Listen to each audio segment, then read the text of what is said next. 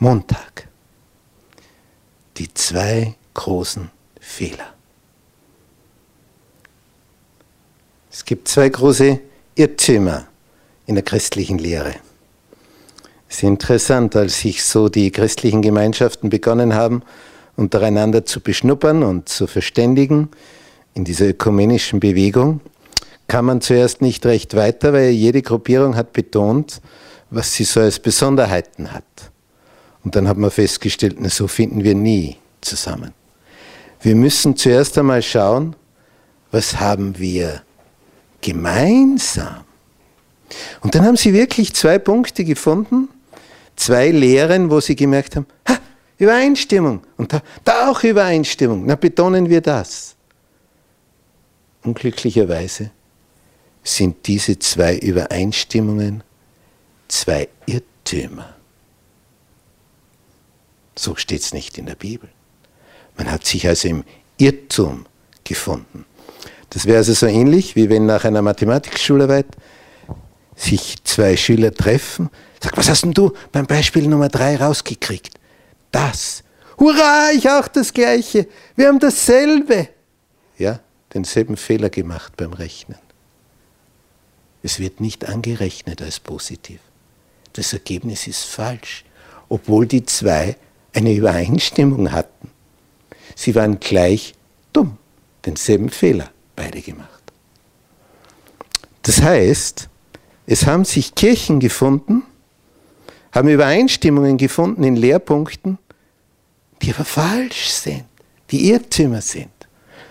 Und da schauen wir uns ein bisschen was an. In Offenbarung 12, Vers 9 heißt es über Satan, der die ganze Welt verführt. So wird er definiert. Er verführt. Also muss er mit Lügen arbeiten.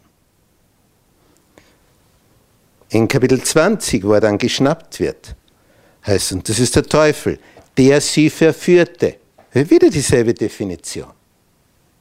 Der sie verführte. Zuerst der sie verführt, der sie verführte. Das ist zusammengefasst, was über den Bösen berichtet wird. Und in 2. Thessalonicher 2, in den Versen 9 und 10, heißt es, der Böse aber wird in der Macht des Satans auftreten mit großer Kraft. Ja, da tut sich was. Also diese Verführung ist eine, das ist kein Wunder, dass du verführt wirst. Da ist eine große Kraft dahinter, denn der Satan verstellt sich als Engel des Lichts. Wir haben nun ein sehr bedeutsames Zitat vom Geist der Weissagung, dem Buch Der große Kampf, auf Seite 589. Durch die zwei großen Irrtümer, jetzt werden sie genannt, die Unsterblichkeit der Seele, ist der eine Irrtum, und die Heiligkeit des Sonntags, ist der andere Irrtum. Das sind die zwei großen Fehler, dass man meint, die Seele sei unsterblich und es wäre der Sonntag statt des Sabbats. Und genau durch diese zwei Irrtümer findet man sich, weil das viele Kirchen im christlichen Bereich lehren. Verkehrt lehren, versteht sich. Und Gott hat jetzt Ellen White mitgeteilt, was dadurch möglich wird.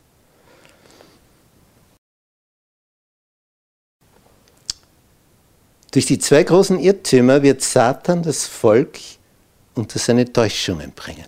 So kann er sie also täuschen, durch Irrtümer.